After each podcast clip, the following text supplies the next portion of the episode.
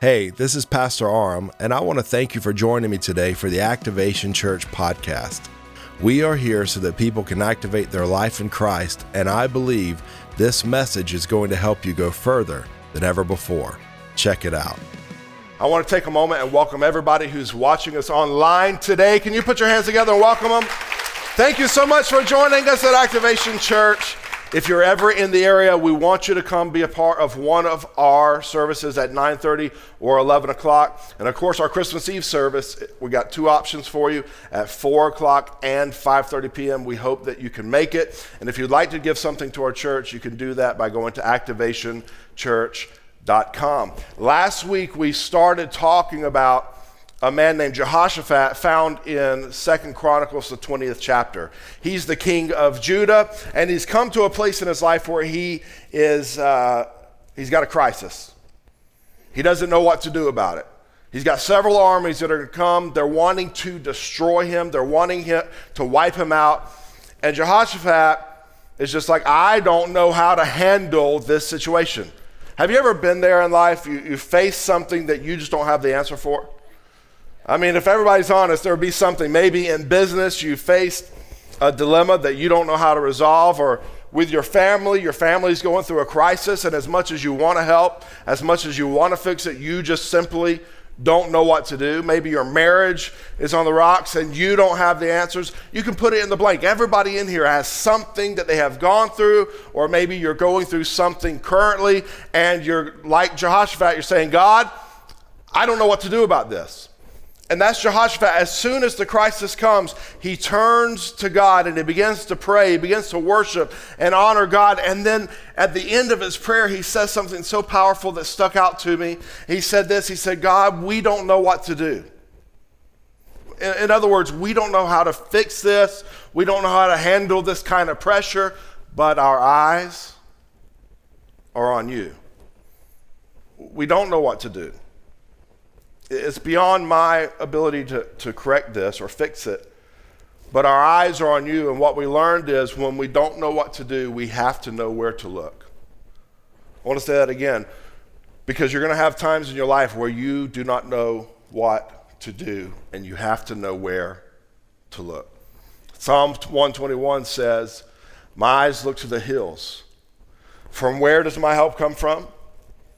He says, My help comes from the Lord, who is the maker of heaven and earth. And I want you to let that set, set into your, your heart this morning that the one who is helping you, the one that is with you, the one that will never leave you nor forsake you, is the same one that spoke the entire universe into existence. And that gives me great comfort knowing that if God can control the universe, he can handle the situation that I'm in. Hello, somebody. If God can control a vast universe that is so big that we can't even explore it, with all of our science and technology, we, can, we can't even fathom how big the universe is. Did you know there are parts of the sea that we've nev- never been able to explore because the depths are so great? And the one who said, Let it be, is the one who is with you. And if you know where to look, you know where you can get some help. So when I don't know what to do, I've got to know where to look. But here's the catch. And here's what I want us to dive into today. And here's the beautiful news. When you know where to look, he will show you what to do. So there's times I don't I don't know what's going on. I don't know how to fix it. So I fix my eyes on him. I go to him. I honor him. I worship him. I praise him. And through doing that, he begins to show me things that I could not see on my own. The Bible says in Proverbs, the third chapter, verse 5 and 6, it says, Trust in the Lord with all of your heart. Then it says something powerful. It says, Lean not to your own understanding. That means you may not have the answer, you may not have the solution, you may not know what's going on, but we don't lean to our understanding. We don't live according to our feelings. We don't live according to what we see in the natural. We walk by faith. And he says, if you'll not lean to your understanding, if you, if you won't shift your focus off of me, but in everything, in all your ways, acknowledge me, that means I come to him. When I'm in, in, in these times of, of good times or bad times, I've got a lifestyle of coming to him and keeping my eyes on him. He says, What I'll do is, I'll make your path straight. The Bible says in Psalm, the 37th chapter, it says, it says, the good man or the righteous man. The Lord orders his steps, directs you step by step by step by step. You know, it'd be great if God would kind of show us the overall project all at once. But He doesn't. A lot of times He'll give us a vision for where He's taking us.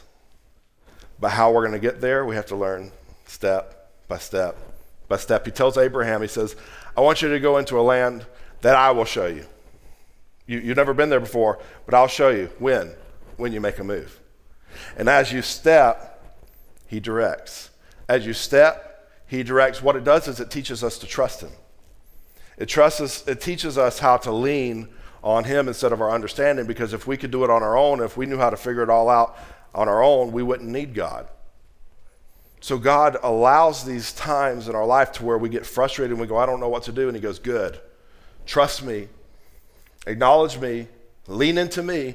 I'll direct your path. I'll make your path straight. You don't have to figure it all out. I got it under control. The other day we went to uh, Whitewater with the kids to take them to see the Christmas lights, which are phenomenal, by the way. Scott, when I was looking at them, I was thinking, man, we got to get some of this kind of technology in our church. It was so cool. But when I got there, I'd never done the whitewater Christmas lights, so I didn't know what was going on. I didn't really know what to expect. But as I showed up, somebody just directed me into a lane. And they said, just stay in your lane. They didn't give me a map of where I was going, they didn't give me all of these instructions. All they said is stay in your lane. And as I stayed in that lane and I focused on the lights, I got where I needed to be. Are you, are you see, that's, that's how the will of God for your life works. You don't have to know it all. If you'll just keep your eyes fixed on Him step by step, He'll get you where you need to be. That's what we're going to see play out in Jehoshaphat's life as we pick up today in Second Corinthians, I'm not Corinthians, Second Chronicles, the 20th chapter, verse 15. Go there with me if you have a Bible. And you need to, you need to stay, you need to stay tuned in today because there's going to be a lot of stuff that you need to hear. It's going to be very good for you. The Bible says in the 15th verse, so after Jehoshaphat has sought the Lord, after Jehoshaphat has prayed, God responds, and he said, Listen, all Judah and inhabitants of Jerusalem and King Jehoshaphat. Thus says the Lord to you Do not be afraid, and do not be dismayed at this great horde. For the battle is not yours, but God's. The fight you are in is not your fight. I love that. He says, Tomorrow go down against them. Behold, they will come up by the ascent of Ziz. You will find them at the end of the valley, east of the wilderness of Jeruel. You will not need to fight this battle. Stand firm, hold your position, and see the salvation of the Lord on your behalf. In other words, this is not your fight, but you've got to show up. There's some battles that are coming for you that you have to show up for, and you'll have to stand your ground, but you're not going to have to fight them because as soon as the enemy gets there, God's going to take control. He's going to fight on your behalf because he loves you and he is for you. So we go to these battles with confidence. We go to these battles trusting God. We go into these moments where we don't know what to do, just believing that God is with us and we stand our ground. And then he says, Tomorrow, go out against them and the Lord will be with you. So there's the instructions right there. I don't know what to do. So I'm looking to you, God. God says, Okay, here's what you do stand firm, hold your position, and see the salvation. Now I want to go down to the 20th verse of that same chapter, and I want to show you the outcome of this story so that we have a foundation to go from. And they rose early in the morning and went out into the wilderness of Tekoa. And when they had went out, Jehoshaphat stood and said, Hear me, Judah and inhabitants of Jerusalem. Believe in the Lord your God, and you will be established. Believe in his prophets, and you will succeed. And when he had taken counsel with the people, he appointed those who were, who were to sing to the Lord and praise him in holy attire. And as they went before the army and say, Give thanks to the Lord, for his steadfast love endures forever. And when they began to praise and sing, now watch this.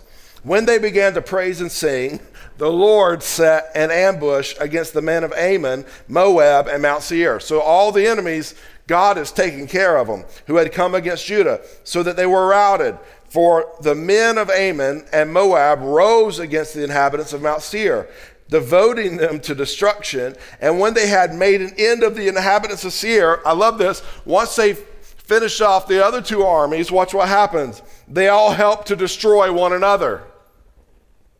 Are you getting that? These three armies that have come against Judah start fighting each other, and once they've destroyed the other armies, they start destroying themselves. And when Judah came to the watchtower of the wilderness, they looked toward the horde, and behold, there were dead bodies lying on the ground. None had escaped. No enemy had escaped.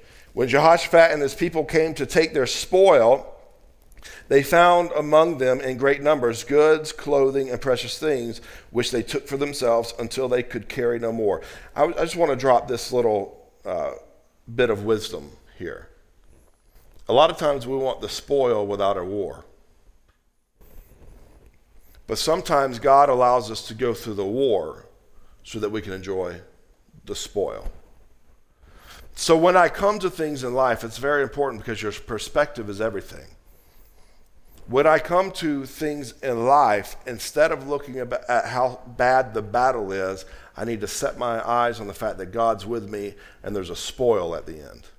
The fact that I am going through this means that God is working out something great for me, something greater than I could have ever thought, planned, or imagined for myself. I may have to go through some, some, some situations to get there, but I know that I am going to get there. That's a major theme throughout the entire Bible that the God allows his children to go through certain things, but on the other end of it, there is great spoil. So it's all perspective. It's all about how you're looking at what you're going through. That's why some people will go through something and they'll live defeated. Other people go through immense amount of pressure. Yet they've learned to find the spoil and they continue to increase in life. They continue to accomplish and do greater and greater and greater because they've learned how to handle the battle or the challenge by keeping their eyes fixed on the God that they serve. So, watch. They found in great numbers good goods, clothing, and precious things, which they took for themselves until they could carry no more. They were three days in taking the spoil, so much that it took them three days to collect, because the Bible says it was so much. On the fourth day, they assembled in the valley of Berachah, which that word there in the original, Berachah, means blessing. Somebody say blessing. blessing. So now they're in the valley of blessing, for there they blessed the Lord. Therefore, the name of this place has been called the Valley of Berachah to this day. So here's the instructions. Stand firm, hold your position, and watch the Lord give you a great salvation.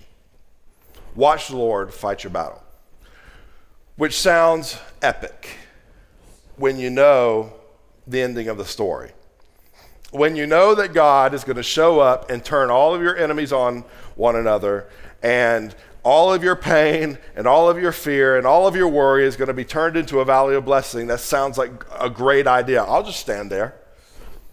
I'll just hold my position. I won't back down. But when you're in the middle of it, and God says something like, stand, hold your position, and just watch what I'll do, and you've got three armies coming against you, you've got problems from the left, the right, everywhere you, you look, you're surrounded by a problem. That seems ridiculous to me. I could understand if God was like, okay, here's the deal get some swords, get some spears, get some arrows. You're going to need a lot of them.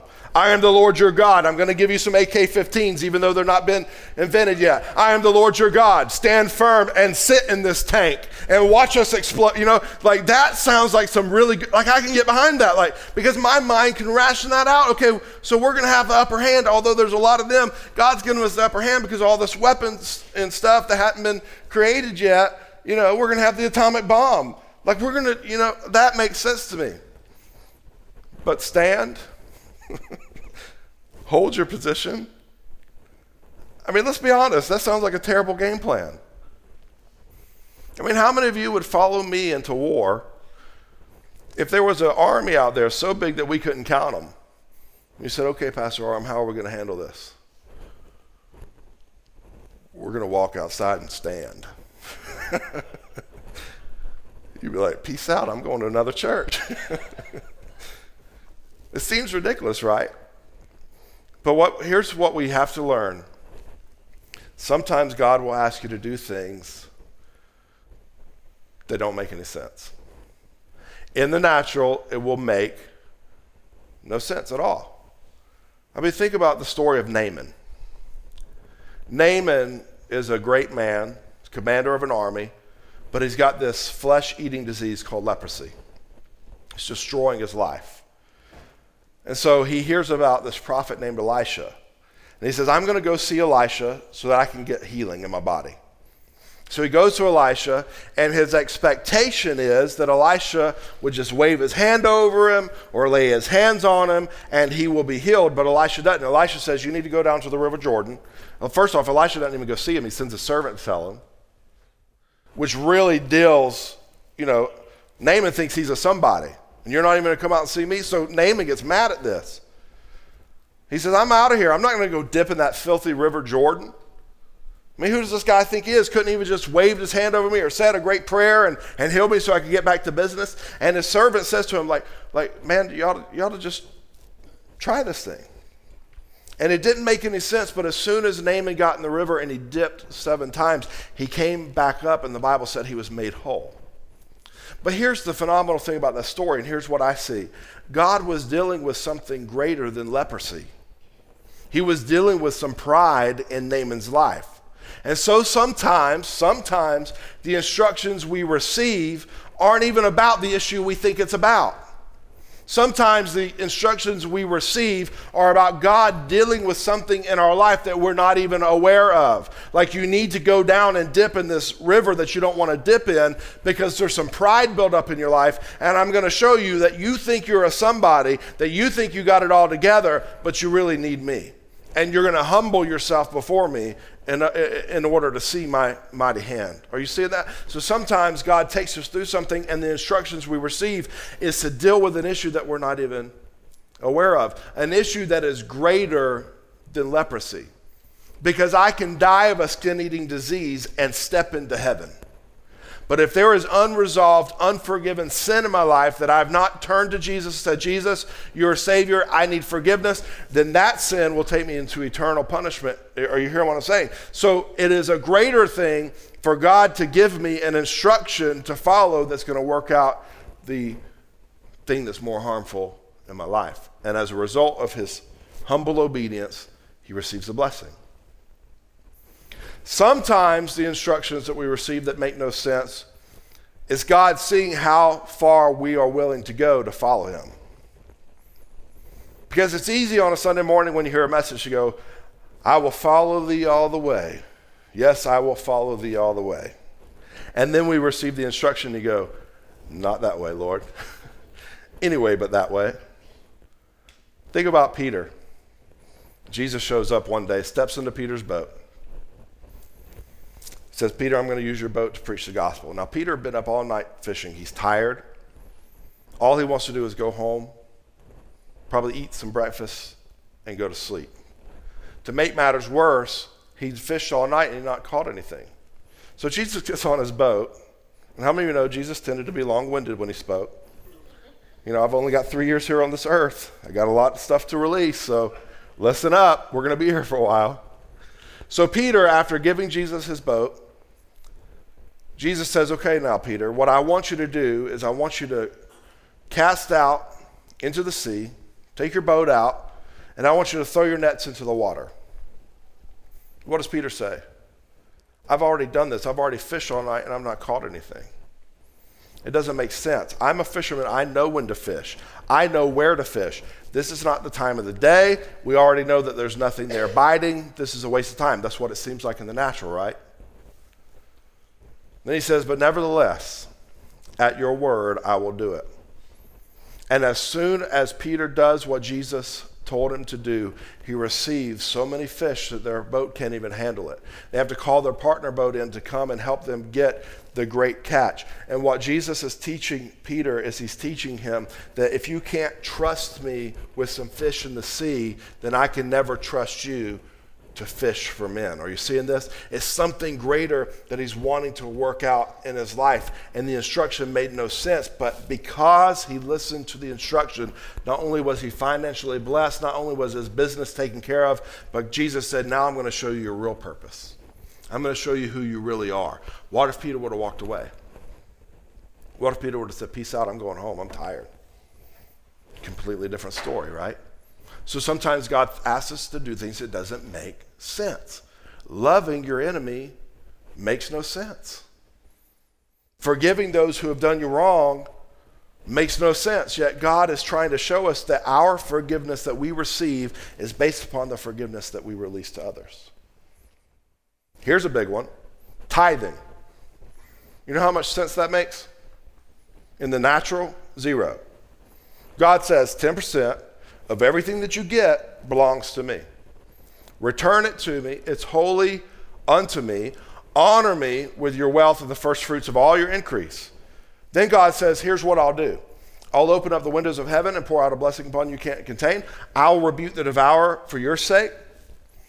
Well, what happens is it because it doesn't make sense, because it goes against everything that we naturally know, we reject that. And just like Peter, if he would have walked away from what Jesus instructed him to do, then you're also walking away from the blessing. Are you seeing that? Sometimes we forfeit the blessing that God is trying to release into our life because we're not willing to follow the instructions. I want to say that again. I'm going to say it real slow. Sometimes we forfeit the blessing that God is trying to get into our life because we're not willing to follow the instructions. I know a guy that back in 1977, he was 60 years old. He was in poor health. He had had several heart attacks. Financially, he was broke, didn't have anything. 60 years old, God speaks to him and says, I want you to plant a church in South Florida.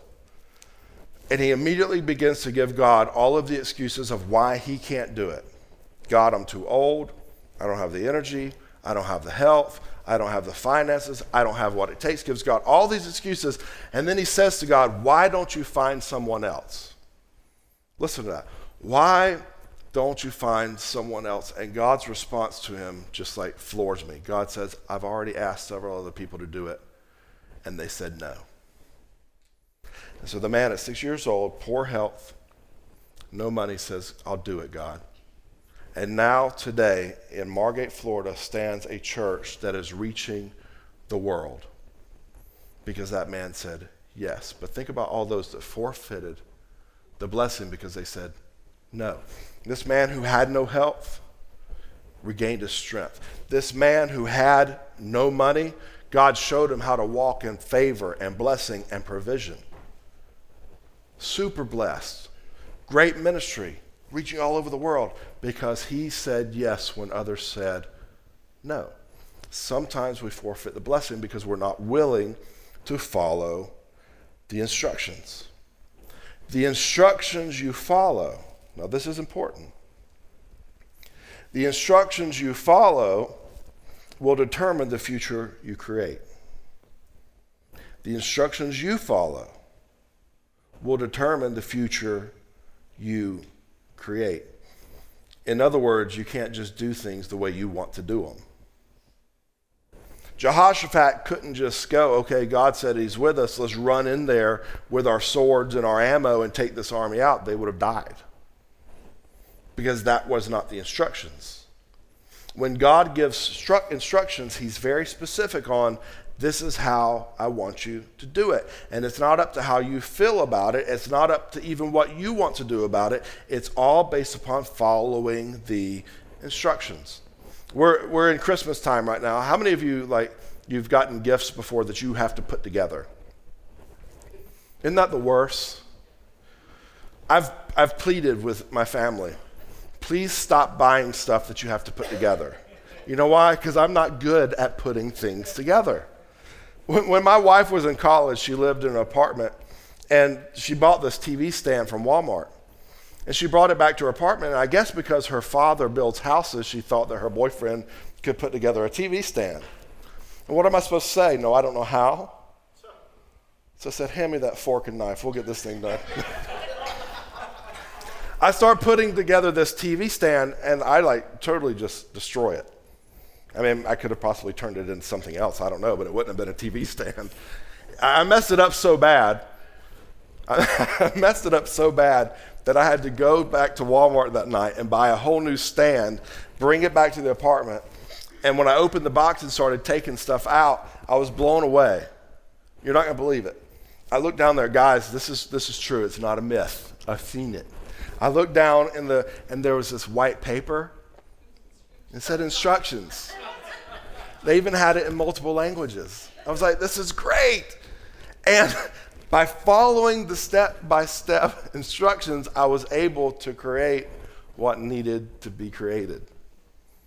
When I tried to do it on my own and just figure it out, it didn't turn out really well for me. See, the Bible says in Psalm 119, verse 105, it says, Your word is a lamp to my feet and a light to my path. Think about that. Your word is a lamp to my feet, a light to my path. What does that mean? Your word is the instruction manual that shows me what I need to do. I'm not just trying to figure out life on my own, and the instructions I follow will determine the future I create. Hear what I'm saying? The word of God is full of promises. But there are principles within the word that we have to be obedient to in, in, in order to walk in the blessing. It doesn't matter, and please hear me, it doesn't matter how many scriptures you memorize, it doesn't matter how many scriptures you quote. It doesn't matter about how many scriptures you talk about with your friends. It doesn't even matter if you get on Facebook and put together a video of you teaching on a certain scripture. Which, you know, side note, when I know that someone's not walking in a principle in their life and they're teaching it on Facebook, I just go like, oh, come on. But anyway, that's a side note. None of that matters. If you're not putting the principle into practice, you will not receive the blessing. What does James say in the first chapter, verse 22? He says, You need to be doers of the word and not hearers only, deceiving yourselves. In other words, if all you're doing is hearing the word and not doing anything with it, you're deceiving yourself. You think that you're going to walk in the promises of God, you think you're going to walk in the favor and the blessing of God, but you are deceiving yourself. Jesus says, You want to know the difference between a foolish man and a wise man? A foolish man hears my word, but does nothing with it. A wise man, but when the wise man hears the word, he starts applying it into his life. That's the difference between walking in the blessing and provision of God and not. See, there are a lot of people that I know, they go to church, they study the Bible, they go to Bible studies, they do all this stuff, yet they still live in a certain place without the blessing and favor of God. And it's because they're trying to do it on their own, not following the simple instructions that God has already given us. And as Christians, our main objective should be to watch Him, to listen to what He's saying, and then to obey His voice. That's actually what it means to be a Christian. See, Jesus is both Savior and Lord, and He has to be both. He doesn't just save us from our sins, but He becomes the Lord of our life, which means I'm going to do things His way. I'm going to do business the way that He instructs me to do business. I'm going to do marriage the way He instructs me to do marriage. I'm going to do dating the way He instructs me to do dating. I'm going to handle my finances the way He instructs me to handle my finances because it's no longer I who live, but it is Christ who lives in me. It's not my will, but it's His will be done. And it is that lifestyle of obedience that positions you for the favor and blessing of God in such a way that the Bible says that blessing will chase you down and overtake you. I don't have to pursue blessing or favor in my life. All I have to do is pursue Him and be obedient to Him, and those things will chase me down and overtake me. And listen, this is important because we think that the, the instructions of God are there to hinder us or keep us from fun, and they're not. They're there to enhance our life, they are there to better our life. God is saying, I've got a wonderful life planned for you, but you've got to do it my way. My instructions are there to benefit you and not to harm you. I was thinking about this the other day because we've got a dog at our house. And this dog lives in the house with us, and then we've got a fenced in yard that the dog can go out and just have fun, and there's hills it can run and play and play with the ball. I mean, this dog has it made. It eats when it wants to eat, it drinks when it wants to drink, it sleeps when it wants to sleep. But as soon as you open a door, that dog will take off and run. And I don't know what she thinks is out there. The fence that we have is not there to hinder her life. See, we understand this. It's not there to hinder her life, it's to make her life better. Kids, with your parents, the, the things that they try to place in your life, the rules that they have around the house, it's not to strip you of your joy. It's because they've gone through some things, they understand some things, and they're trying to keep you from going down the same path that they've gone down. The path that's caused hurt and heartache, the bad decisions. I mean, I remember times my dad was like, son, I'm telling you, if you go and do this, this is what's going to happen. I've been there, I've done that. He said, now do what you want, but here's the ramifications of it. And I am thankful that I had a dad that was open and honest with me and say, here's the path you're going on, and it's going to be very bad. I could have fought against him and be like, well, he doesn't know what he's talking about. But because I listened, because I learned to listen, I benefited from that. So the things that God puts in place, they're not to harm us, they're not to steal from us, they're to enhance us. He's saying, I know what is best for you. I mean, when he created man and woman, placed them in the garden, he had the best life there. I mean, think about it. All the food you could eat, they're running around naked and no one cared. I mean, that sounds like a pretty good life. Yet they thought, oh, well, we can do it better. How did that end up for them? How did that end up for us? Them thinking they could do life better. See, some of you, the position you're in right now, and the circumstances you're facing, is because you thought you could do it better. Some of the things that you've had to walk through in life is because you thought you could do it better. And God is saying, hey, I've got some grace for you, so we can deal with that. We can forgive all that. And if you'll just look to me and you'll follow me and have a relationship with me and trust me, I can start working things to your good. But the instructions you follow will determine the future you create. Joshua 1 8, God tells the people, He says, I want you to meditate on my law is it up there? It says, This book of the law shall not depart from your mouth. You shall meditate on it day and night. Why? Look at that. Why, why does he want you to be talking about his word and thinking about it? So that you'll be careful to do according to all that is written in it. Now, watch this. For then you, who?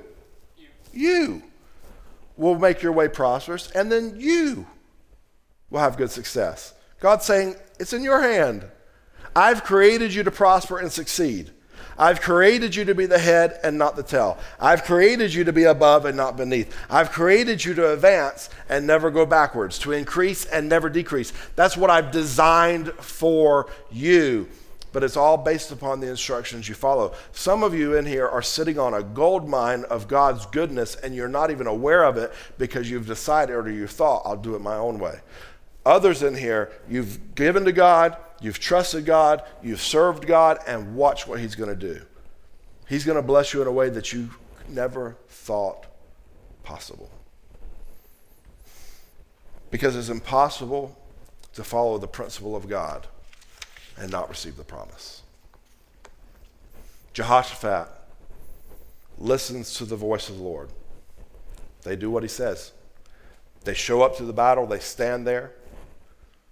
And instead of drawing their swords, they just start singing worship and praise to God. God destroys the enemy. and he turns the valley of pain into a valley of blessing. How many of you believe that God can do that for you and for your life and for your family? That he can take all the stuff, all the junk, all the battles, and turn it into a valley of blessing. I believe that God can do that. I believe that God wants to bless you. I believe that God wants you to succeed. I believe that God wants you to prosper. Why? Because if He knows that He can trust you and whatever He gives to you, He can get through you. He knows that you can be a tool and an agent to build His kingdom and you'll lack no good thing. I promise you that. That's what the Word says. You'll lack no good thing. I want to pray for everybody who's watching online today. And I hope that this really sinks in. Because the things that God instructs us to do is not for our harm ever. It's not a bunch of laws. It's not a bunch of, oh, I got to do this. It's God saying, hey, I know what's best for you. I know what's best for a marriage. I know what's best for a relationship. I know what's best for business. I know what's best for this kind of thing. And if you'll do these things, it will actually be a benefit to you. So today I'm asking you to make the decision that I'm going to start to do things God's way. Does that mean I'm always going to get it right? No. And thank God for his grace and mercy and forgiveness. Amen? Because we all mess up. But his grace says it's okay. Get back on track. Just like the prodigal son who thought he could have a better life on his own. He leaves his dad's house, and while he's out there, he realizes, you know what? Everything I needed was back home. And when he shows up, dad says, Come on in. You're my son. You belong here. And you belong in the family of God. And the first thing I would encourage you to do if you've never asked Jesus to come into your heart or your life, do that now. Say, Jesus, come into my heart. Come into my life. Be my Lord. Be my Savior. Forgive me of all my sins. Father, we pray for every person watching. We ask that you would move in a mighty and a powerful way. We ask that you would touch them, bring peace, joy, strength, healing. God, whatever their need is today, meet them right there. Lord, we declare that you are the solution for every problem. In Jesus' name, amen.